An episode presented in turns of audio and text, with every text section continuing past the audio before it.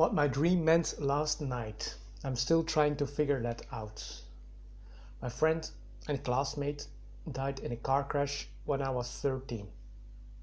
I hadn't thought about him in a very long time. I have visited his grave a couple of times over the years, and seeing my year of birth etched on a grave always shook me. My friend stays 13 forever, while the rest of our class is growing old, turning gray, and changing diapers every 10 minutes.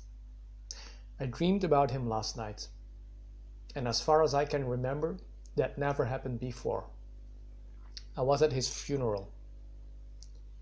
No reaction from the crowd. And I was about to read something. My fellow classmates and I were supposed to read a text we had prepared earlier. I had to go first, and this is what I said. A couple of days ago, something happened that I will never forget. I was having lunch when the phone rang. My mother answered it and started talking in very hushed tones. A couple of minutes later, she came back and told me what had happened. She told me you were gone forever. I remember losing appetite in a second. I had so many questions and I couldn't believe what had happened. I still can't believe it. I will forever be grateful for your friendship and I hope you rest in peace. When I had finished reading, nobody in the audience looked up or reacted, and the next kid started reading his thing without taking a pause. I thought my part was finished.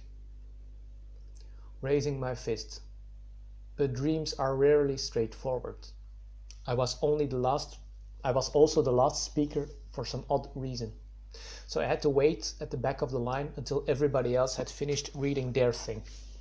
And then it was again my turn to read. And this time I said, We're all shocked by what happened. An innocent kid, kid has lost his life, and we owe it to our friend to find out what happened and punish the culprit. We need to turn our grief into rage and use that rage, rage to change the system. We cannot let this happen to another kid. This has to stop now. My friend would have wanted us to take a stand. This is for him. And I raised my fist. Now the audience was applauding, getting up, and raising their fists as well. They even started chant chanting Black Lives Matter. And then I woke up. The power of persuasion. I was confused at first, and frankly, I'm still figuring out what this dream means. I'm reminded of the saying, with great power comes great responsibility. I'm starting to become well versed in persuasion. That is becoming clear. I was already good at convincing people in real life, but now I'm developing my writing skills and becoming an online persuader. That's great. But I have to be careful. I have to realize that I can't use those powers for evil. None of us can. We're all much more powerful than we think we are. So be careful. I changed my view on death. When my friend died, I still believed in a personal God, heaven, and hell.